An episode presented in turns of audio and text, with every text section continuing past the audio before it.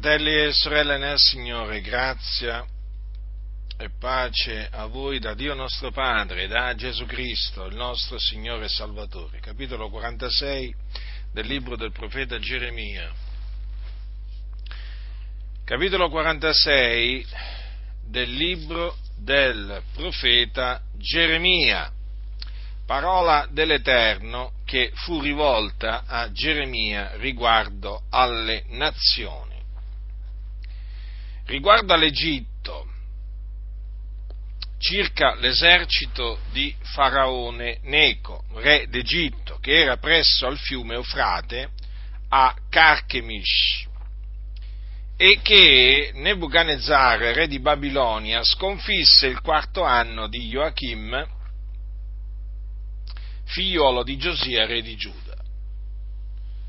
preparate lo scudo e la targa e avvicinatevi per la battaglia, attaccate i cavalli e voi cavalieri montate e presentatevi con gli elmi in capo, forbite le lance, indossate le corazze, perché li veggo io sbigottiti, volti in rotta, i loro prodi sono sconfitti tutti si danno alla fuga senza volgersi indietro.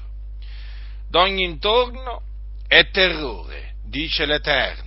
Il veloce non fugga, il prode non scampi. Al settentrione presso il fiume Eufrate vacillano e cadono. Chi è colui che sale come il Nilo e le cui acque s'agitano come quelle dei fiumi? È l'Egitto che sale come il Nilo e le cui acque s'agitano come quelle dei fiumi. Egli dice, io salirò, ricoprirò la terra, distruggerò le città e i loro abitanti. All'assalto, cavalli, al galoppo, carri. Si facciano avanti i prodi, quei di Etiopia e di Put che portano lo scudo, e quei di Lud che maneggiano e tendono l'arco. Questo giorno per il Signore, per l'Eterno degli eserciti, è giorno di vendetta in cui si vendica dei suoi nemici. La spada divorerà, si sazierà, si inebrirà del loro sangue, poiché il Signore, l'Eterno degli eserciti, immola le vittime nel paese del settentrione, presso il fiume Eufrate. Sali a Galad, prendi del balsamo, o vergine, figliuola d'Egitto. Invano moltiplichi i rimedi, non v'è medicatura che valga per te le nazioni odono la tua ignominia e la terra è piena del tuo grido, poiché il prode vacilla appoggiandosi al prode, ambedue cadono insieme. Parola che l'Eterno rivolse al profeta Geremia sulla venuta di Nebuchadnezzar, re di Babilonia, per colpire il paese d'Egitto. Annunziatelo in Egitto, in Egitto banditelo a Migdol, banditelo a Nof e Tafanes. Dite, levati, preparati, poiché la spada divora tutto ciò che ti circonda. Perché i tuoi prodi sono essi atterrati, non possono resistere perché l'Eterno li abbatte, egli ne fa vacillare molti. Essi cadono l'un sopra l'altro e dicono andiamo, torniamo al nostro popolo e al nostro paese natio, sottraendoci alla spada micidiale. Là Essi gridano, Faraone re d'Egitto non è che un vano rumore, ha lasciato passare il tempo fissato. Come è vero che io vivo, dice il re, che ha nome l'Eterno degli eserciti, il nemico verrà come un tabor fra le montagne, come un Carmel che s'avanza sul mare. O figliuola che abiti l'Egitto, fai il tuo bagaglio per la cattività, poiché Nof diventerà una desolazione, sarà devastata, nessuno v'abiterà più. L'Egitto è una giovenca bellissima, ma viene un tafano, viene dal settentrione. Anche i mercenari che sono in mezzo all'Egitto sono come vitelli da ingrasso, anch'essi volgono il dorso, fuggono tutti assieme, non resistono poiché piomba su loro il giorno della loro calamità, il tempo della loro visitazione. La sua voce giunge come quella di un serpente, poiché s'avanzano un eser- con un esercito, marciano contro a lui con scuri come tanti tagliaboschi. Essi abbattono la sua foresta, dice l'Eterno, benché sia impenetrabile, perché quelli sono più numerosi delle locuste, non si possono contare. La figliuola d'Egitto è coperta d'onta, è data in mano del popolo del settentrione. L'Eterno degli eserciti, l'Iddio di Israele dice, ecco, io punirò Amon di no, Faraone, l'Egitto, i suoi dei, i suoi re, Faraone e quelli che confidano in lui. Li darò in mano di quei che cercano la loro vita, in mano di Nebuchadnezzar, re di Babilonia, in mano dei suoi servitori. Ma dopo questo l'Egitto sarà abitato come i giorni di prima, dice l'Eterno. Ora, queste parole sono eh, parole veraci, sono parole fedeli, pronunziate da uno dei profeti antichi di nome Geremia, che il Signore costituì profeta quando lui era un giovinetto, o meglio, gli parlò quando lui era un giovinetto e gli disse queste parole. Prima che io ti avessi formato nel seno di tua madre, io t'ho conosciuto, e prima che tu uscissi dal suo seno, io t'ho consacrato e t'ho costituito profeta delle nazioni. Notate bene, il Signore costituì Geremia profeta delle nazioni prima che lui uscisse dal seno di sua madre. E più avanti, eh, più avanti leggiamo che il Signore disse a Geremia, ecco io ho messo le mie parole nella tua bocca. Vedi, io ti costituisco oggi sulle nazioni e sopra i regni, per svellere, per demolire, per abbattere, per distruggere, per edificare e per piantare. E più avanti ancora leggiamo che il Signore disse a Geremia, Geremia che vedi? E lui rispose, vedo un ramo di mandorlo. E allora l'Eterno gli disse, hai veduto bene, poiché io vigilo sulla mia parola per mandarla ad effetto. Dunque, fratelli del Signore, quando leggiamo le parole del profeta Geremia contro l'Egitto, ma naturalmente anche contro altre nazioni, perché se voi leggete tutto il libro del profeta Geremia, vi renderete conto che il Signore pronunziò giudizi anche contro i Filistei, contro i Moabiti, contro Babilonia, la Siria, gli Elamiti, insomma, il Signore veramente lo costituì profeta delle nazioni e eh, il Signore mise sulla bocca di Geremia delle parole dure contro le nazioni, naturalmente anche contro, contro Gerusalemme e il regno di Giuda, a motivo del, del, dei, loro, dei loro peccati. Ora vi stavo dicendo appunto che quando leggiamo le parole del profeta Geremia bisogna considerare che lui fu costituito profeta, bisogna considerare quindi che la parola che egli, eh, che egli eh, scrisse, che egli rivolse a voce, era la parola di Dio, una parola dunque verace, fedele, eh, una parola eh, che andò ad effetto perché il Signore vigila sulla sua parola per mandarla ad effetto e il Signore mandò ad effetto anche le parole che pronunziò tramite Geremia contro l'Egitto e si usò per distruggere l'Egitto, per punirlo. Considerate che era un regno potente a quel tempo l'Egitto e si usò appunto eh, per punire l'Egitto di un suo servitore che si chiamava Nebuchadnezzar, che era il re, il re di Babilonia. Come qualcuno dirà, come, perché chiami Nebuchadnezzar servitore, eh, servitore di Dio? Perché? Perché fu il Signore stesso a, eh, a, chiamarlo, a chiamarlo in questi termini. E io io credo in quello che dice, io credo in quello che dice Dio, non importa quello che dice Dio, io gli credo, perché Dio è verace. Considerate infatti che il Signore Dio disse a Geremia, e queste cose le potete leggere nel capitolo 27, dice e ora do tutti questi paesi in mano di Nebuchadnezzar, re di Babilonia, mio servitore, e gli do pure gli animali della campagna perché gli siano soggetti. Quindi, fratelli nel Signore, sì, Nebuchadnezzar, Dio lo ha chiamato mio servitore perché era stato il Dio a costituirlo, eh, diciamo a capo del regno de, dei Caldei e il Dio eh, gli diede degli ordini al re Nebuchadnezzar che egli eseguì e eh, tra quello che il Signore gli ordinò di fare a Nebuchadnezzar ci fu anche la distruzione, la distruzione di Gerusalemme, perché infatti il Signore si usò di Nebuchadnezzar, eh, proprio di lui, sì, per punire, il, per punire Gerusalemme per punire Gerusalemme a motivo dei peccati a cui gli abitanti di Gerusalemme si erano abbandonati. Leggete attentamente il profeta Geremia e vi renderete conto di quali terribili giudizi il Dio inflisse contro Gerusalemme, usandosi anche di Nebuchadnezzar, il re di Babilonia. Ora,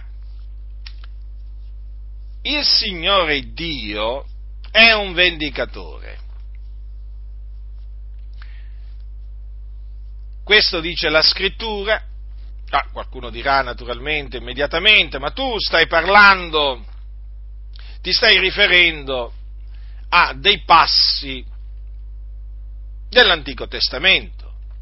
Ebbene sì, mi riferisco a dei passi dell'Antico Testamento, ma non si capisce perché questi passi dell'Antico Testamento che parlano di Dio come vendicatore non vadano presi alla lettera come vanno presi alla lettera, o meglio, come voi prendete alla lettera quei passi che parlano di Dio protettore, di Dio, eh, di Dio liberatore. Non sono anch'essi scritti nell'Antico Testamento? Dove mai stanno scritte queste parole chi dimora nel ritiro dell'Altissimo alberga all'ombra dell'Onnipotente. Io dico all'Eterno, tu sei il mio rifugio, la mia fortezza, il mio Dio in cui confido. Certo egli ti libererà dal laccio dell'uccellatore e dalla peste mortifera, egli ti coprirà con le sue penne, sotto le sue ali troverai rifugio. La, la sua fedeltà ti è scudo e targa. Tu non temerai lo spavento notturno, né la saetta che vola di giorno, né la pesta che va attorno nelle tenebre, né lo sterminio che infierisce in pieno mezzodì mille te ne cadranno al fianco e diecimila alla destra, ma tu non ne sarai colpito, solo contemplerai coi tuoi occhi e vedrai la retribuzione degli empi. Poiché tu hai detto, Eterno, tu sei il mio rifugio, tu hai preso l'Altissimo per il tuo asilo, male alcuno non ti coglierà, né piaga alcuna s'accosterà alla tua tenda, poiché egli comanderà i suoi angeli di guardarti in tutte le sue vie. Essi ti porteranno in palma di mano, che talora il tuo piede non urti in, in alcuna pietra. Tu camminerai sul leone, sull'aspide, calpesterai il leoncello il serpente. Poiché egli ha posto in me la sua affezione, io lo libererò, lo leverò in alto perché conosce il mio nome, egli mi invocherà e io gli risponderò. Sarò con lui nella distretta, lo libererò e lo glorificherò. Lo sazierò di lunga vita e gli farò vedere la mia salvezza. Dove stanno scritte queste parole? Non stanno forse scritte nei Salmi, cioè nel libro dei Salmi, che è uno dei libri dell'Antico Testamento? Mm? Parole veraci? Amen. Parole fedeli? Amen. Dio vigila su queste parole per mandarle ad effetto? Amen. E dunque, perché invece quelle parole del profeta Naum, dove viene dichiarato dal Signore tramite il profeta Naum che egli è un vendicatore, secondo che è scritto al capitolo 1 del profeta, del profeta Naum, L'Eterno è un Dio geloso e vendicatore, l'Eterno è vendicatore pieno di furore, l'Eterno si vendica dei suoi avversari e serba il cruccio per i suoi nemici. Dico, come mai invece queste parole non sono più valide? Valgono solo praticamente quelle che vi piacciono a voi? E quelle che non vi piacciono, in vero, non sono valide. No, quelle bisogna analizzarle in base al contesto storico e così via. Eh? Addirittura ci sono degli insensati che dicono che queste parole che scrisse il profeta Naum, diciamo, erano frutto della sua immaginazione o comunque sia, erano conseguenza di un'influenza pagana che lui aveva ricevuto. Eh?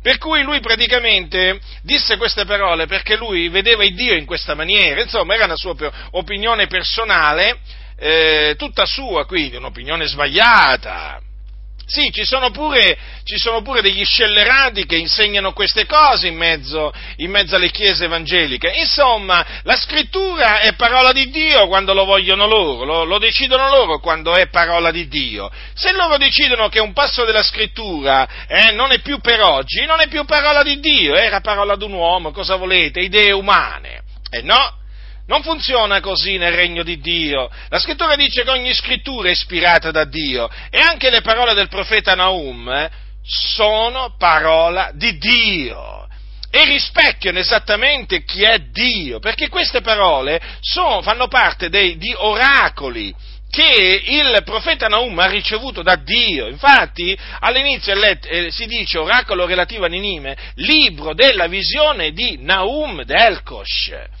Quindi, quindi, questo significa che Naum ricevette queste parole in visioni e, in visione, e le, le, visioni di Dio sono veraci, bisogna credere nelle visioni di Dio, guai a coloro che non credono nelle visioni di Dio o comunque negli oracoli che Dio ha rivelato, ha fatto conoscere ai suoi profeti. E poi, e poi, che Dio sia un vendicatore, lo credevano e insegnavano pure gli apostoli, ma come veramente? Ma veramente avevano questa idea di Dio pure gli apostoli? Ma certo, perché gli apostoli credevano che ogni scrittura è ispirata da Dio. Infatti l'apostolo Paolo ai santi di Tessalonica, quando parlò loro della volontà di Dio, e gli disse questa è la volontà di Dio che vi santificate, che va segnate dalla fornicazione, che ciascuno di voi sappia possedere il proprio corpo in santità ed onore, non dandosi a passioni di concupiscenza come fanno i pagani i quali non conoscono il Dio, e che nessuno soverchi il fratello né lo sfrutti negli affari perché il Signore, dice Paolo, è un vendicatore in tutte queste cose, siccome anche vi abbiamo innanzi detto e protestato. Quindi chi è che parla qua? È Paolo. Quando è che parla? Sotto la grazia. Quindi dopo la venuta di Cristo Gesù. Eh? Lui non era sotto la legge, era sotto la grazia. Parlò sotto la grazia, scrisse sotto la grazia. Ma cosa ha detto? Che il Signore è un vendicatore in tutte queste cose. E dunque, e dunque, che cosa significa questo? Significa che Paolo insegnava che Dio, ancora, che Dio sotto la grazia esercita le sue vendette sui ribelli, esattamente come faceva sotto la legge e come fece appunto sotto la legge. E poi mm, quando Paolo dice ai santi di Roma non fate le vostre vendette, cari miei, ma cedete il posto all'ira di Dio perché sta scritta a me la vendetta, io darò la retribuzione, dice il Signore. Ma quando Paolo dice, poiché sta scritto, ma quelle parole dove stanno scritte? Non stanno scritte forse, non stanno scritte forse sotto, sotto la legge, o meglio nella legge? Eh? A me la vendetta, dice il Signore. Quindi Paolo citava scritture dell'Antico Testamento per confermare che Dio era ed è un vendicatore. Che faremo noi dunque? Prenderemo quelle parole del Signore eh, che ci consolano grandemente perché appunto ci promettono la liberazione, la protezione, eh, la sua benedizione e invece scarteremo quelle parole che ci incutono timore, spavento, eh, secondo le quali Dio è un vendicatore, così non sia. Accetteremo le une e le altre alla gloria di Dio e annunzieremo sia protezioni del, la protezione del Signore, le sue liberazioni, le sue benedizioni, ma annunceremo anche le vendette dell'Iddio vivente e vero che è il Padre del nostro Signore Gesù Cristo. Avete notato quindi cosa disse il Signore contro, contro il, regno, il regno d'Egitto? Quali parole dure? Il regno d'Egitto era un regno arrogante. Hm? Un regno arrogante, un regno pieno di, eh, pieno di malvagità. eh? in particolare un regno pieno di idolatria, la stessa idolatria che esiste ancora oggi in questa nazione, non solo in questa nazione, ma anche diciamo in tutte, in tutte le nazioni sulla faccia della terra esiste veramente tanta idolatria e quindi tanti idolatri. E il Signore pronunziò il suo giudizio contro, eh, contro Faraone, contro l'Egitto, eh, contro gli abitanti eh, d'Egitto e mandò ad effetto questo suo giudizio, che poi non era altro che la sua vendetta, e si usò appunto, come ho detto prima, di Nebuchadnezzar, re di Babilonia, suo servitore. Notate cosa dice il Signore? Questo giorno per il Signore, per l'Eterno degli eserciti, è giorno di vendetta, in cui si vendica dei suoi nemici. Vedete, il Signore, fratelli, fratelli ha fatto ogni cosa bella a suo tempo. Eh?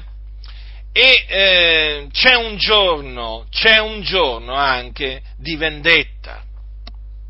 Un giorno in cui il Signore esercita la sua vendetta sulla faccia della terra, sì, sulla faccia della terra. Eh? No, non mi sto riferendo al giorno del giudizio. Là il Signore naturalmente eserciterà il suo giusto giudizio e gli uomini saranno giudicati secondo le loro opere e poi appunto coloro che non saranno trovati scritti nel libro della vita saranno gettati nello stagno ardente di fuoco e di zolfo dove saranno tormentati per l'eternità. No, non mi sto riferendo a quel giorno, mi sto riferendo eh, a, a al giorno di vendetta che Dio stabilisce sulla faccia della terra per punire gli empi. Sì, perché Dio punisce gli empi. Hm? Anche quelli che si definiscono cristiani evangelici, pentecostali, eh? anche quelli, perché voi sapete che le denominazioni pentecostali sono piene di empi, sono piene di empi su cui appunto si abbatte la vendetta di Dio, quando? Come, dove? Decide il Signore naturalmente, nella stessa maniera appunto che accadde con, con il regno d'Egitto, il Signore stabilì, stabilì il, il, il, giorno naturalmente eh, della sua vendetta, stabilì il modo, stabilì il luogo, stabilisce tutto il Signore, è Lui che fa ogni cosa, ma una cosa è certa, esistono giorni di vendetta, sì, e sono quei giorni in cui il Signore appunto esercita sulla faccia della terra i suoi giusti giudizi contro i malvagi, senza avere riguardi alla qualità delle persone, senza guardare se uno è ebreo, se uno è gentile, se uno è uomo, se uno è donna. No, il Signore è giusto. Il Signore è un giusto giudice. E quando esercita eh, le sue vendette, eh, manifesta la sua giustizia ed è irreprensibile il Signore quando esercita la sua vendetta. Nessuno gli può dire hai esagerato, hai fatto male, come ti sei permesso, no, perché egli quando esercita la sua vendetta esercita la sua giustizia, è una giustizia perfetta quella del Signore. E l'opera del Signore è perfetta, non importa quello che il Signore faccia, eh? Anche quando egli si vendica dei suoi avversari, egli rimane giusto e nessuno può accusarlo di avere commesso alcunché di ingiusto. Quello che il Signore dunque aveva predetto tramite Geremia lo mandò ad effetto e la storia appunto conferma, conferma che Nebuchadnezzar punì il regno d'Egitto. D'altronde, fratelli del Signore, è impossibile che Dio abbia mentito e quello che il Signore veramente ha detto, quello egli compie. Sì, l'ho detto eh? Vi ricordate le parole del profeta che il Signore disse tramite il profeta Isaia? Eh, ricordiamo queste parole, sì l'ho detto e lo farò avvenire, ne ho formato il disegno e l'eseguirò. Il mio piano sussisterà e metterò ad effetto tutta la mia volontà. Mm? Il Signore, fratelli, Signore, fratelli, è colui che chiama da un paese lontano l'uomo che effettua il suo disegno. In questa circostanza chiamò Nebuchadnezzar da Babilonia affinché egli eseguisse la sua vendetta contro il regno d'Egitto. Ma non solo contro, contro eh, Faraone, eh, ma anche contro quelli che confidavano in Faraone. Infatti cosa dice al capitolo 46, versetto 25? Le rileggo queste parole perché sono molto importanti. L'Eterno degli eserciti, l'Iddio di Israele dice, ecco io punirò Amon di no, Faraone, l'Egitto, i suoi dei, i suoi re, Faraone e quelli che confidano in lui. Sì, perché c'erano popoli che confidavano in Faraone, che avevano cercato rifugio all'ombra di Faraone, perché appunto avevano fiducia nei carri di Faraone, nei cavalieri di Faraone. E tra coloro che confidarono, riposero la loro fiducia in Faraone, ci furono anche gli ebrei. Infatti il Signore preannunciò dei giudizi contro eh, coloro che erano scesi in Egitto in cerca di soccorso. Eh? Infatti il Signore aveva detto tramite il profeta Isaia, guai capitolo 31 di Isaia, guai a quelli che scendono in Egitto in cerca di soccorso e si appoggiano su cavalli e confidano nei carri perché sono numerosi e nei cavalieri perché molto potenti, ma non guardano al Santo di Israele e non cercano l'Eterno, eppure anche egli è savio, fa venire il male, non revoca le sue parole, non, ma insorge contro la casa dei malvagi e contro il soccorso degli artefici di iniquità. Or gli egiziani sono uomini e non Dio, i loro cavalli sono carne e non spirito. E quando l'Eterno stenderà la sua mano, il protettore inciamperà, cadrà il protetto, che periranno tutti assieme. Ecco che cosa avviene nel giorno della vendetta dell'Eterno. Eh? Quando il Signore stende la sua mano contro questi artefici di iniquità, che cosa succede? Che il protettore inciampa cade il protetto e periscono tutti assieme. Sì, fratelli nel Signore, questa è la vendetta di Dio contro il protettore e contro il protetto. Li fa perire, li distrugge, li castiga. Questo è quello che avvenne anticamente e questo è quello che avviene ancora oggi. Che, che ne dicano gli scellerati che stanno dietro i pulpiti? Dietro le cattedre delle scuole antibibliche, il Dio ancora oggi castiga il protettore e anche il protetto a motivo della loro malvagità, li fa perire e viene il giorno della vendetta, fratelli del Signore, perché Dio ha parlato. Eh? Dio ha parlato, fratelli nel Signore, e quando arriva quando arriva il giorno della vendetta di Dio, eh, fratelli, è terribile. È terribile, il terrore si impossessa, il terrore si impossessa di coloro che vengono puniti da Dio. Sì, il Signore talvolta fa passare del tempo, fa passare anche anni, sapete, prima di esercitare la sua vendetta, ma il giorno della vendetta arriva, come arrivò per Babilonia. Sapete, il Signore si usò di Babilonia per punire l'Egitto, come ho detto, per punire tante altre nazioni, tra cui anche eh, la, nazione, la nazione di Giude e Gerusalemme. Ma arrivò il giorno della vendetta anche per Babilonia. Sì, Pensate, il Signore si usò di Babilonia come un martello eh, per eh, veramente distruggere le nazioni.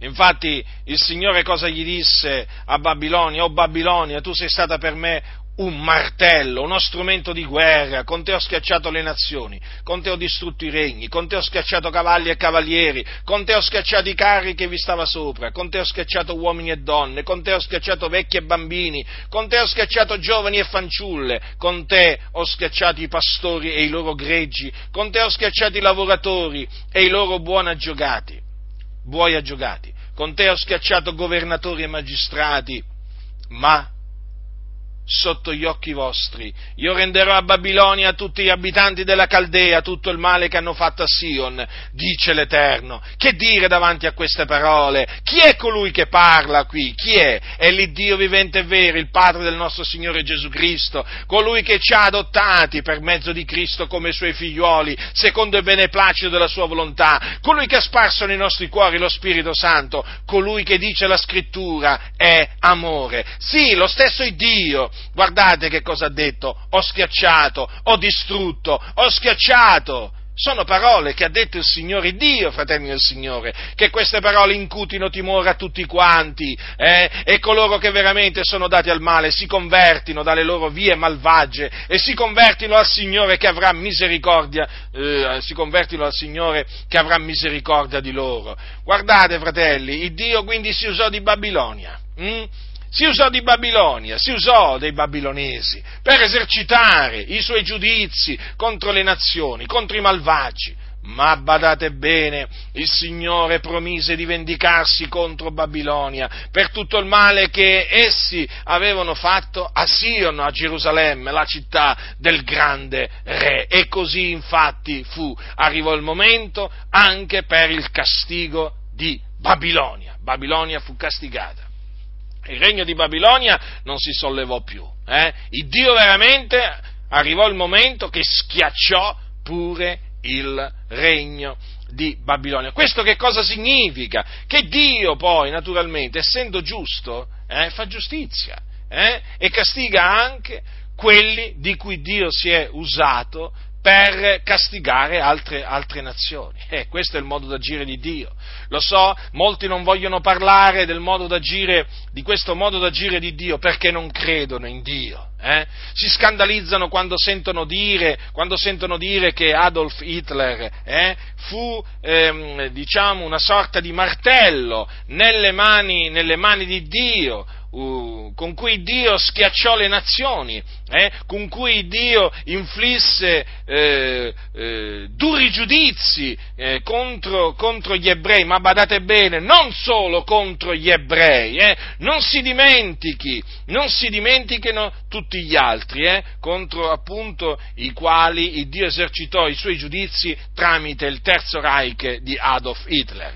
Che differenza, che differenza tra, appunto, che differenza c'è tra il modo d'agire di Adolf Hitler e quello di, di, di Nebuchadnezzar? Che differenza ci trovate? Io non ne trovo differenza, non ne trovo differenza. Ma avete letto il, libro delle lamentazioni? Eh? Ma avete letto che cosa accadde a Gerusalemme quando veramente piombò Nebuchadnezzar su quella città piena di malvagità? Ma leggete il libro delle lamentazioni, Leggete il libro delle lamentazioni, eh? molti si sono dimenticati il passato. Molti si sono dimenticati il passato, hanno, gli fa comodo dimenticarsi il passato, eh? non gli piace parlare del passato, e eh sì perché poi il passato praticamente rievoca un non lontano passato, perché se si comincia a leggere il profeta Geremia e poi si legge appunto quello che avvenne eh, al tempo del Terzo Reich, ecco che allora si cominciano a notare delle similitudini, eh, eh, delle cose molto simili e molti si scandalizzano eh, nel leggere che Hitler fu la verga, la, verga, la verga, nelle mani di Dio per manifestare la sua ira contro nazioni contro, co, e, contro anche, e, contro anche, ebrei. Si, si scandalizzano, fanno gli scandalizzati, eh? tra cui anche molti ebrei. Ma dico io ebrei, ma la leggete le scritture? Evidentemente no. Evidentemente no, e se le leggete non ci credete. Chi esercitò? Chi esercitò questi giudizi eh, contro Gerusalemme centinaia di anni prima che Cristo venisse, venisse nel mondo? Eh? Non fu il Signore eh, non fu il Signore che punì Gerusalemme tramite Nebuchadnezzar? E allora perché scandalizzarsi? Perché meravigliarsi? O stupirsi? O rimanere sbigotiti nel sentire dire che Hitler, eh, che Hitler, sì, è stato uno strumento nelle mani di Dio per punire le nazioni. Badate bene, per punire le nazioni, eh, non, sto solamente, non, sto parlando solamente, della punizione inflitta, diciamo, a molti ebrei, eh, ma anche una, una, punizione inflitta ad altre nazioni. Eh? Ad altre nazioni, no? perché sapete ci sono quelli che pensano appunto che io metta enfasi eh, solamente sul giudizio che Dio esercitò contro gli ebrei tramite Hitler. No, no, fratelli nel Signore, no, no, assolutamente. Io metto enfasi eh, sui vari giudizi che Dio decretò di esercitare eh, eh, tramite Hitler. Non ci fu solo il giudizio contro gli ebrei, eh, sia chiaro questo, sia chiaro. Il Dio fa quello che vuole. Poi naturalmente voi sapete la fine che ha fatto Hitler. Eh? Hitler dove è andato? È andato all'inferno. Beh, certo, ci sono quelli che avranno mandato anche Hitler in cielo, però il Signore l'ha mandato all'inferno, come ha mandato all'inferno eh, l'altro dittatore no, di quel tempo, Benito Mussolini. Il Dio è giusto, fratelli del Signore, stabilisce le autorità e le depone e poi naturalmente le fa scendere nel soggiorno, nel soggiorno dei morti, appunto queste, queste autorità che diciamo, si sono resi colpevoli di eh, malvagità varie agli occhi del Signore. La storia si ripete, fratelli del Signore, ciò che è è già stato prima e Dio riconduce ciò che è passato. Infatti coloro che investigano le scritture, che conoscono le scritture, non si scandalizzano di quello che io sto dicendo, si scandalizzano solo gli ignoranti, gli insensati, gli scellerati, quelli che appunto fanno Dio bugiardo, perché sapete oggi c'è la moda, c'è la corsa a fare Dio bugiardo. Dio dice una cosa, ma no, ma non è così, è in un'altra maniera. Praticamente si dilettano a fare Dio bugiardo, ma ce n'è anche per questi. Arriva il giorno della vendetta del Signore, anche per quelli che fanno Dio bugiardo. Molti non si rendono conto che parlando contro la scrittura parlano contro la parola di Dio e chi parla contro la parola di Dio parla contro Dio perché la parola è proceduta dalla bocca di Dio. Quindi attenzione, fratelli del Signore, eh? temiamo il Dio, tremiamo nel suo cospetto, perché Dio è un vendicatore e si vendica dei suoi avversari, dei suoi nemici. Eh? Quindi si vendicò, si vendicò di, eh, di Faraone, degli egiziani, si vendicò dei, eh, di Nebuchadnezzar, eh, si vendicò di, dei, dei, babilonesi. E il Signore è così, il Signore si vendica dei suoi avversari. Così è scritto e così noi crediamo con tutto il cuore. È scritto dunque, l'Eterno è vendicatore pieno di furore, l'Eterno si vendica dei suoi avversari. Chi sono i suoi avversari? Chi sono i suoi avversari? Badate bene, non si vendica dei suoi amici, eh? No, no, no, no, no, no, no, no. Dei suoi avversari. E quindi bisogna sapere chi sono i suoi avversari, eh? Sono i suoi nemici, i suoi avversari. Sono coloro che sono nemici di Dio nella, lo, nella, loro, nel, nella loro, mente, nelle loro opere. Hm? Quelli che sono dati al male, quelli che si compiacciono nel male. Eh?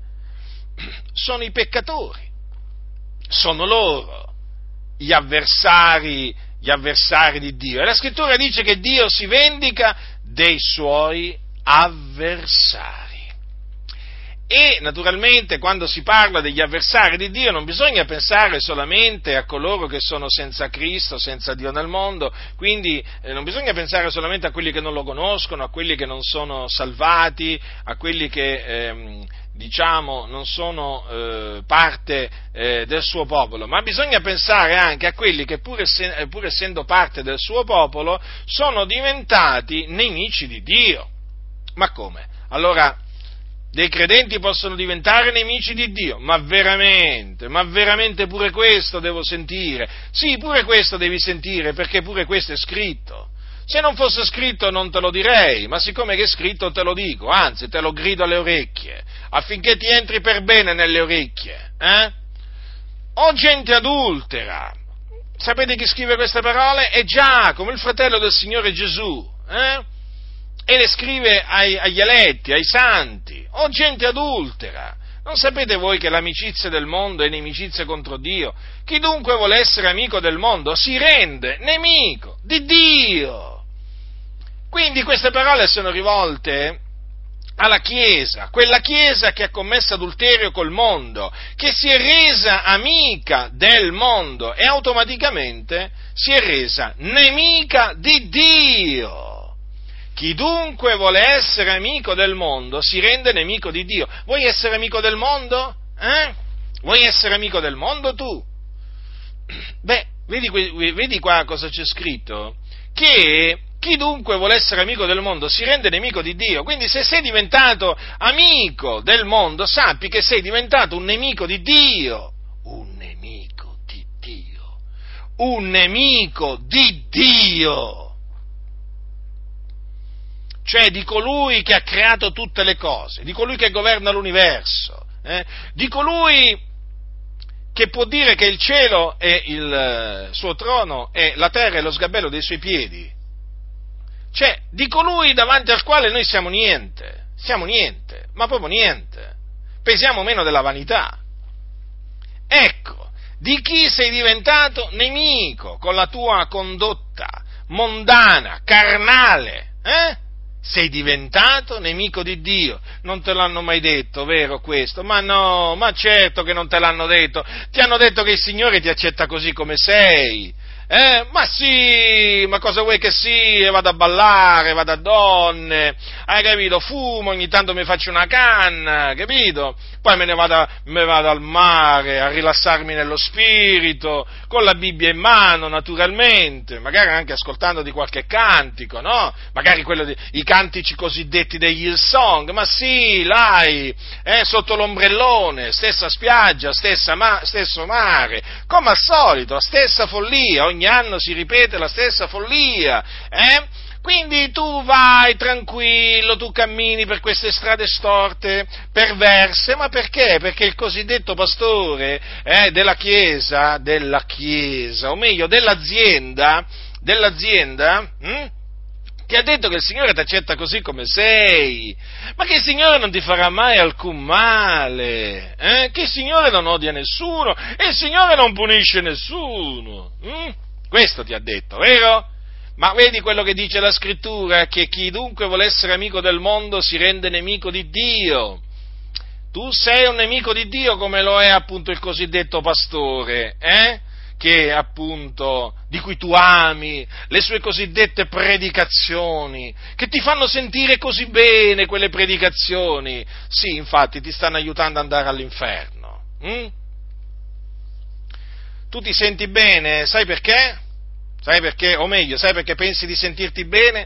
Perché sei un illuso, perché sei rimasto ingannato dalle ciance di questi impostori. Hm? Che ti hanno detto non ti preoccupare come ti comporti, perché tanto il Signore continuerà sempre comunque ad amarti, eh? e il Signore ti accetterà sempre, sempre, sempre, eh? così come sei. Quindi tu fatti, fatti quanti tatuaggi vuoi, eh? fatti, fatti, quanti tatuaggi vuoi, divorzia quanto vuoi, risposati quanto vuoi, eh?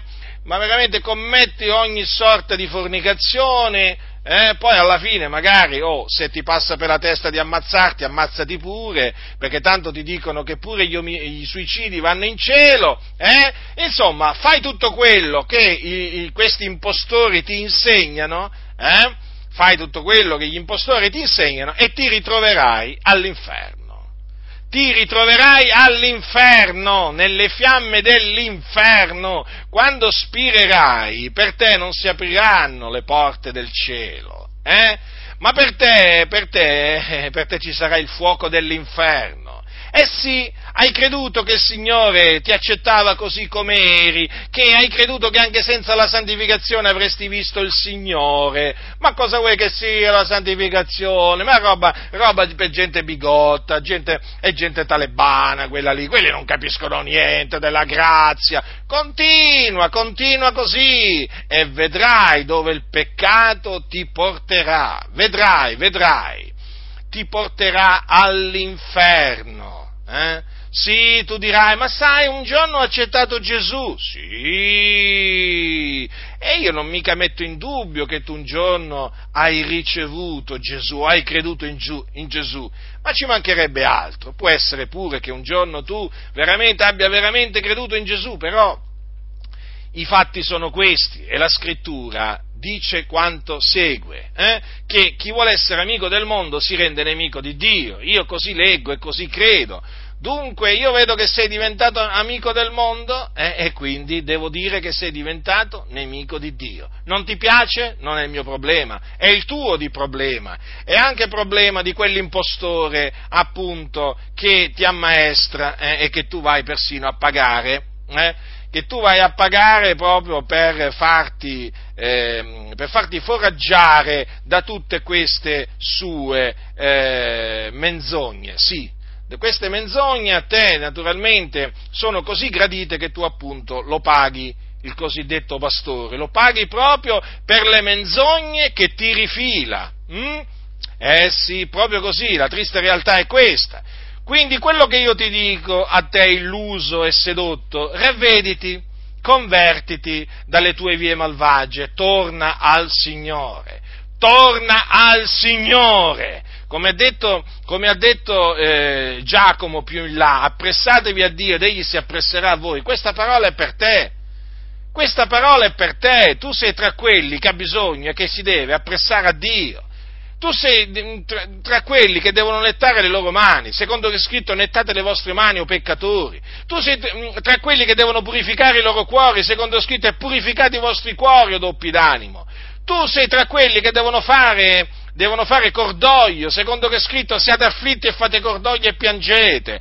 Tu sei, que- sei, tra quelli che devono convertire il loro riso in lutto, secondo che è scritto sia il vostro riso convertito in lutto e la vostra allegrezza in mestizia. Tu sei tra quelli che si devono umiliare nel cospetto del Signore, perché ti sei, perché ti sei insuperbito la, assieme alla tua banda, eh, alla tua cricca Umiliatevi, infatti è scritto, nel cospetto del Signore ed Egli vi innalzerà. Ma se continuerai a innalzarti nel cospetto del Signore, eh, Egli ti abbasserà, ti abbasserà fino appunto alle fiamme dell'inferno, sì, ti abbasserà fino al soggiorno dei morti, l'Iddio vivente e vero, perché senza la santificazione nessuno vedrà il Signore, nessuno vedrà il Signore.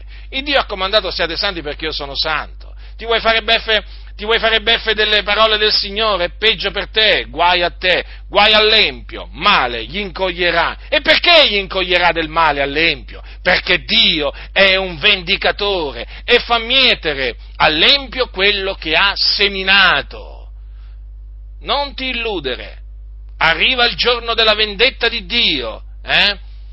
Arriva il giorno della vendetta di Dio il Signore ti dà del tempo per ravvederti, convertirti, eh? ma sappi che come nel caso di Jezebel, se persisterai nel tuo peccato, nella tua ribellione, nella durezza del tuo cuore, il giudizio e la sentenza di Dio ti piomberanno addosso. Ora ho detto poco fa appunto che il Signore punì sia Faraone che quelli che confidavano in lui. Sapete, fratelli del Signore, oggi sono molti quelli che confidano in Faraone, che scendono in Egitto in cerca di soccorso. Stiamo parlando proprio di chiese intere, eh, che si rivolgono ai potenti della terra, che vanno veramente a elemosinare il loro aiuto, eh, che vanno a elemosinare privilegi naturalmente in cambio di obbedienza, di fedeltà e quindi naturalmente questo significa in cambio della ribellione all'Iddio vivente e vero. Sono molti quelli che oggi come allora scendono in Egitto, sì, perché vedono che i carri sono tanti, eh, che i cavalieri sono potenti, uh, i cavalli poi non ne parliamo, e allora che fanno? Dicono scendiamo, scendiamo in Egitto, andiamo, andiamo a chiedere aiuto al mondo, ai potenti della terra, andiamo, corriamo, ma il Signore ha detto guai a quelli che scendono in Egitto in cerca di soccorso, e poi ha detto anche guai, dice l'Eterno, ai figlioli ribelli che formano dei disegni ma senza di me, che contraggono alleanza ma senza il mio spirito per accumulare peccato su peccato, che vanno giù in Egitto senza avere consultato la mia bocca per rifugiarsi sotto la protezione di Faraone e cercare ricetto all'ombra dell'Egitto ma la protezione di Faraone vi tornerà a confusione e il ricetto all'ombra dell'Egitto ad ignominia. Sì, fratelli del Signore, sono molti oggi le chiese che cercano il politico di turno, eh? chiamiamolo Faraone, va, per appunto, eh, diciamo, semplificare la cosa, no? Cercano appunto il Faraone di turno per andarsi a piegare davanti a lui e naturalmente quando vanno da Faraone ci vanno col cammello o coi cammelli pieni appunto di ogni delizia per il faraone di turno. Loro vogliono ottenere poteri, privilegi e così via, quindi devono andare là a portargli qualcosa. Eh? Talvolta sono i voti della Chiesa, eh, talvolta sono, sono soldi, e insomma dipende, una cosa è certa, si formano delle alleanze questi, questi scellerati che sono a capo di queste chiese, di queste, di queste organizzazioni evangeliche, appunto formano dei disegni, dei disegni, formano delle alleanze, eh, ma senza lo Spirito di Dio, senza il Signore, fanno delle alleanze con i potenti della terra con i potenti della terra, con Faraone. Mm? E poi hanno la sfacciataggine di dire ma noi confidiamo in Dio, ma in quale Dio? Ma in quale Dio avete fiducia? Eh? Nell'Iddio di Faraone, evidentemente, ma non nell'Iddio d'Abramo, di Isacco e di Giacobbe. La scrittura dice guai, e quando, la, e quando, Dio dice guai, sono guai. Sapete, fratelli del Signore, studiando la storia della Chiesa, sapete che cosa si apprende? Mm? Che all'inizio c'è la gioia per avere disubbidito al Signore, eh? ce l'abbiamo fatta, canti, eh, se non balli, eh, eh, stappano champagne, ce l'abbiamo fatta, abbiamo raggiunto questo obiettivo, eh? adesso siamo riconosciuti, adesso il prossimo passo quale sarà? Sarà l'intesa naturalmente, no? E poi è venuta l'intesa e altro champagne, e altro champagne, altri balli, altri canti, ma il loro trionfo è durato breve, è durato, è durato, per breve tempo, perché poi arriva il momento della confusione, perché arriva il giorno della vendetta di Dio, e quando arriva la vendetta di Dio è terribile, è terribile, non c'è faraone che possa tenere, non c'è alleanza che possa tenere, niente, fratelli nel Signore. Il Dio dall'alto della sua dimora scaglia veramente i suoi dardi, i suoi dardi contro questi empi e cadono il protettore ed il protetto. E tutti allora cominciano, alcuni cominciano, eh, sobbalzano e cominciano a dire ma cosa sta succedendo? Sta succedendo quello che Dio ha detto che sarebbe successo a quelli appunto che sarebbero discesi in Egitto in cerca di soccorso. Eh? Eh, è quello, i guai, i guai. Eh? Quindi il Signore fa sì che loro si illudano, eh? che loro appunto veramente eh, si, si compiacciano delle loro decisioni folli, stolte, che attribuiscono naturalmente alla guida dello Spirito Santo, ma poi arriva il momento e si avvicina sempre di più quel momento, hm? quando appunto il Signore esercita la sua vendetta contro Faraone e contro quelli che sono scesi in Egitto in cerca di soccorso e che si sono rifugiati all'ombra di Faraone. Eh? E allora arrivano i pianti, arriva la disperazione, arriva la confusione, c'è chi pensa a suicidio, queste cose non loro non ve le dicono, ma ve le dico io che le so che le so, pastori che pensano al suicidio perché sono nella disperazione, nella confusione più totale, perché non sanno più nemmeno loro in che cosa credono, perché hanno confidato nella denominazione. E la denominazione adesso sotto l'ira di Dio sta sgretolandosi, si sta sgretolando e allora la loro fiducia allora, ri, ri, nell'organizzazione riceve un durissimo colpo, ma non è forse scritto maledetto l'uomo che confida nell'uomo e infatti piomba la è piombata la maledizione su costoro, su tutti quelli che hanno avuto fiducia in Faraone. E ancora prima nella loro organizzazione, nel loro diotre di turno hanno avuto fiducia, sì, hanno avuto fiducia nell'uomo. E la maledizione di Dio quindi si adempie nella loro vita vita va a compimento, va ad effetto, non ci si può fare beffe del Signore. Hanno riso, hanno ballato, hanno sappato lo champagne e adesso piangono, sono nella disperazione, non sanno dove volgersi, cercano l'altro faraone, ma alla fine non trovano pace, non hanno pace, non hanno pace e c'è chi pensa veramente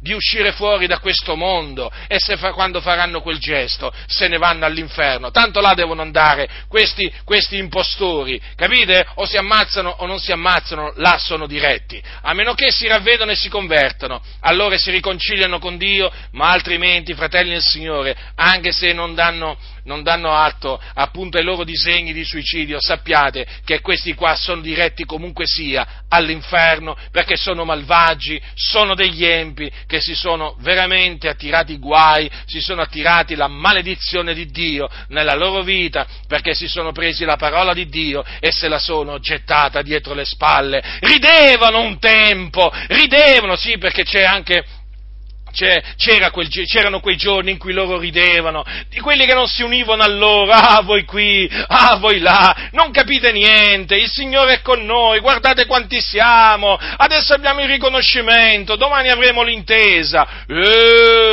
eh, quale gioia pazza di cui erano pieni, eh? e adesso tanti maledicono quel giorno, quando ottennero il riconoscimento giuridico, quando, quando ottennero l'intesa con lo Stato, maledicono quei giorni, maledicono quei giorni. Ho saputo recentemente di un fratello che ha maledetto il giorno in cui è entrato in una nota denominazione pentecostale. Eh? Ha maledetto quel giorno e sapete oggi quanti stanno maledicendo quel giorno? Tantissimi, perché hanno capito, hanno capito che sono queste denominazioni delle carceri, sono delle carceri dove ti ammazzano lettamente, ti, fa, ti ammazzano piano piano, ti iniettano veramente delle piccole dosi di veleno gradualmente e ti portano alla morte, ti portano veramente contro Dio, perché queste organizzazioni sono sataniche, queste sovrastrutture sono sovrastrutture che vengono dal diavolo per togliere alla Chiesa la libertà, la pace, la guida del Signore, per veramente togliere alla Chiesa ogni cosa che ha ricevuto dal Signore. E adesso, e adesso, e adesso molti stanno rimpiangendo, stanno rimpiangendo tutto quello che hanno fatto per queste organizzazioni sataniche che ti portano veramente a servire il diavolo anziché il Signore. Si, sono, si stanno pentendo, si sono pentiti di avere dato tanti soldi, di avere dato tante energie, tanto tempo. Eh lo so, è così, ma avreste dovuto ascoltare il Signore quando il Signore vi parlava, voi ribelli, e invece no, vi, vi eravate uniti al carro dei vincitori, come si suol dire, che poi era un carro dei vincitori, mascherato da vincitori perché erano perdenti, perché chi va contro la parola di Dio è un perdente, e al tempo facevate festa anche voi, ve lo ricordate? Eh? Vi ricordate quando vi facevate beffe di quelli che vi avvertivano da parte di Dio? E adesso maledite il giorno in cui siete entrati nell'organizzazione, vi siete meritati questo castigo di Dio, ma siete ancora in tempo per ravvedervi e convertirvi dalle vostre vie malvagie e uscire da queste sette, sì, che sono sette, e come se sono delle sette, mascherate da denominazioni evangeliche. Quindi è giorno di vendetta, è un tempo questo in cui il Signore sta esercitando le sue vendette sta colpendo, sta colpendo pastori, sta colpendo predicatori, eh, ma veramente in svariate maniere. Si sono ribellati a Dio, hanno, ver- hanno veramente sviato, hanno sviato tante anime e il Signore veramente sta arrivando, sta arrivando con, con le sue vendette che sono, che sono, giuste. Naturalmente perché parlo dei giudizi contro, contro il, la, la Chiesa di Dio? Perché il giudizio ha da cominciare dalla casa di di Dio. Naturalmente stiamo vedendo che Dio sta esercitando i suoi giudizi anche contro questo mondo malvagio, contro questa generazione storta e perversa. E il Signore, come voi sapete, usa molte maniere per punire le, le, per punire le nazioni. Eh, ricordatevi sempre dei giudizi che Dio mandò su, eh, sull'Egitto. Furono di varia, di varia natura. Eh?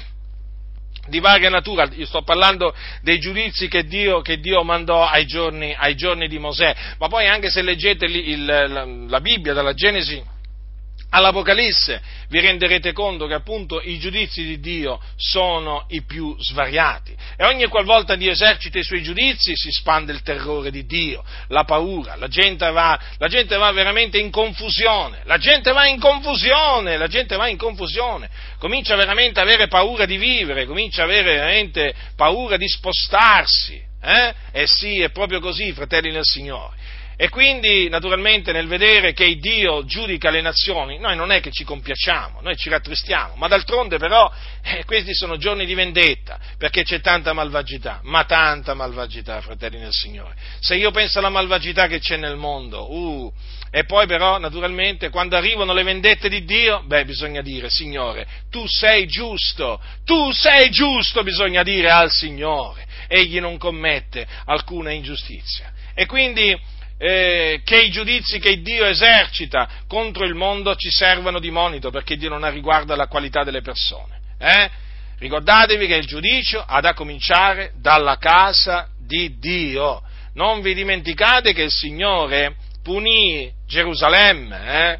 non è che punì solo Faraone, punì anche, anche, anche, Gerusalemme, il regno di Giuda e ancora prima il regno, il regno di Israele. E naturalmente si usò di eserciti di eserciti stranieri, perché il Signore naturalmente usa anche, diciamo, eh, la guerra, usa anche eserciti stranieri per infliggere le, i suoi castighi alle, alle, alle, nazioni, alle nazioni. Dunque, eh, come ha detto, come ha detto il, il, il, Signore eh, tramite il profeta, il profeta Geremia, questo giorno per il Signore, per l'Eterno degli eserciti, è giorno di vendetta, in cui si vendica dei suoi nemici. Quindi, fratelli, considerando che Dio è un vendicatore e che Dio ha fatto ogni cosa bella a suo tempo, considerate anche questo, considerate i giorni di vendetta del Signore. Eh? Se voi leggete attentamente la Bibbia, dalla Genesi all'Apocalisse, vi renderete conto di quanti giorni di vendetta sono trascritti. sono tanti, eh? Eh sì, perché si parla, praticamente la Bibbia è piena delle vendette di Dio. Cioè, qualcosa di cui la Bibbia è piena oggi non si sente parlare quasi da nessuno, certo, altrimenti, altrimenti, i locali di culto come si, come si, possono riempire? Come si possono riempire i locali di culto? Eh, nascondendo, nascondendo la verità eh, o adulterando la, la parola eh, di Dio. Quindi che nessuno senta dire che Dio è un vendicatore, nessuno, nessuno. Nessuno deve sentire parlare dei giorni di vendetta del nostro Dio eh, contro i suoi nemici, ma noi ne parliamo. Noi ne parliamo perché noi vogliamo che le anime siano salvate dai loro peccati e siano strappate al fuoco dove sono dirette. Eh? Noi non è che eh, diciamo, predichiamo per riempire dei locali di culto, delle cattedrali, dei templi, no, fratelli del Signore, io predico affinché le anime siano salvate, affinché il popolo di Dio sia edificato e perfezionato. A me non mi interessa niente dei locali di culto, delle cattedrali, se li tengano gli scellerati, hai capito? Ma a me non interessa proprio niente ma infatti si vede, si vede, questi qua ormai la loro vita, il locale di culto, la loro vita, la loro vita è il locale di culto. Eh sì, è il tutto, è il tutto, è il tutto per costoro. Infatti si sono messi a servire il locale di culto. Non servono il Signore, servono il locale di culto. Infatti che predicano? Eh? Che predicano? Eh, sentite le loro prediche e poi venite, venite, venite a riferirmi che cosa, che cosa hanno detto. Che cosa hanno detto? Hanno detto niente sono dei cianciatori, dei ribelli, dei seduttori di menti. Non servono il Signore Gesù questi, ma perché questi qua hanno come obiettivo il riempimento del locale di culto, della salvezza delle anime, non gli interessa proprio niente, perché a loro quello che interessa, lo dico e lo, l'ho detto e lo, e lo ridico di nuovo, quello che interessa sono i soldi delle persone. Mm? Ecco perché vogliono che le persone vadino nei loro locali di culto, così là, una volta che sono là, li, eh, li derubano o comunque li sfruttano eh, e così via, perché il loro obiettivo è il denaro. Il denaro. Quindi, fratelli del Signore, vi ho brevemente esposto, diciamo, parte del modo di agire, di agire del nostro Dio, eh, che è un fuoco consumante, e quindi, sapete, sa come trattare i suoi nemici il Signore. Guardate, leggendo la Bibbia, dalla Genesi all'Apocalisse, quello che veramente rimane mm, impresso è che il Signore veramente sa come trattarli i suoi nemici, sa come affrontarli, quando, dove, come. È tremendo il Signore. D'altronde, ricordatevi che Dio è un guerriero. È un guerriero, l'Iddio vivente e vero è colui che combatté contro Faraone, contro Faraone, vi ricordate quando il Signore rese l'avanzata, la, eh, allentò l'avanzata dei, dei, de, de, degli egiziani. Eh? E non vi dimenticate di queste cose, non è mica una favoletta, eh? Eh, sono cose vere, fratelli del Signore. La scrittura dice che tolse le ruote dei loro carri e ne rese l'avanzata pesante, in guisa che gli egiziani dissero fuggiamo dinanzi ad Israele perché l'Eterno combatte per loro contro gli egiziani. Pensate un po' voi. Oh, gli egiziani dissero queste parole perché capirono, capirono praticamente che Dio stava combattendo contro di loro a favore di Israele. Il Signore gli ha tolto le ruote dei carri, fratelli del Signore, gli ha tolto le ruote. Come ha fatto? Eh, il Signore può fare ogni cosa. Hm? Quindi considerate quello che Dio veramente è in grado di fare, ma perché Lui è un guerriero. È un guerriero! Ma lui ha combattuto veramente delle battaglie a favore di Israele. Se voi leggete eh, la Bibbia, ma voi vi renderete conto che il Signore è intervenuto, ha messo in rotta veramente i nemici di Israele con saette, anche con grassi massi di, di, di, terra, di, pietra caduti dal cielo. Ma il Signore è terribile, fratelli. Ma il Signore è terribile, guai a quelli che si mettono contro il Signore. Molti si illudono, ma questo Dio di cui voi parlate e insultano Dio e bestemmiano contro Dio. Ma attenzione, eh? perché quando il Signore veramente poi manifesta la sua giustizia è terribile. È terribile il Signore, è terribile. Quindi considerate, fratelli, che Dio eh, appunto, essendo un vendicatore che si vendica dei suoi nemici, poi li affronta lui i suoi nemici e sa come affrontarli. Dove, quando, come. Eh, il Signore veramente è tremendo, fratelli, è tremendo. E quindi che questa mia predicazione serva di monito eh, a tutti quanti, affinché veramente possiamo vivere una vita, una vita nel timore di Dio perché, perché veramente l'uomo che teme Dio è beato e poi temi Dio osserva i suoi comandamenti perché questo è il tutto dell'uomo. E quindi, fratelli del Signore, il mio desiderio è che ognuno di voi tema il Dio, eh? che veramente lo onori, eh? che santifichi il suo nome, che glorifichi il suo nome, affinché, eh, affinché, il nome del Signore sia glorificato in ciascuno di voi, perché Dio merita di essere onorato, glorificato e magnificato, perché Egli veramente ha dato il suo unigenito figliuolo per noi, fratelli. Eh, affinché noi fossimo riconciliati con Lui. Considerate l'amore grande che Dio ha avuto verso di noi, quindi Egli veramente è degno, è degno di essere temuto veramente, è degno veramente di essere amato, eh? di essere servito con purità di coscienza. Il Signore è degno di, essere, di ricevere la gloria, l'onore, la benedizione. Fratelli, Egli è Dio, è il nostro creatore ma anche il nostro salvatore. Mm? E quindi che faremo noi? Vivremo così come, ci, come vogliamo noi? No, dobbiamo vivere come vuole il Signore. E guardate, fratelli, si vive come vuole Lui se lo si teme. Allora sì, chi teme il Dio veramente fa la volontà di Dio, ma chi non teme il Dio fa la sua propria volontà. E quindi temiamo il Signore.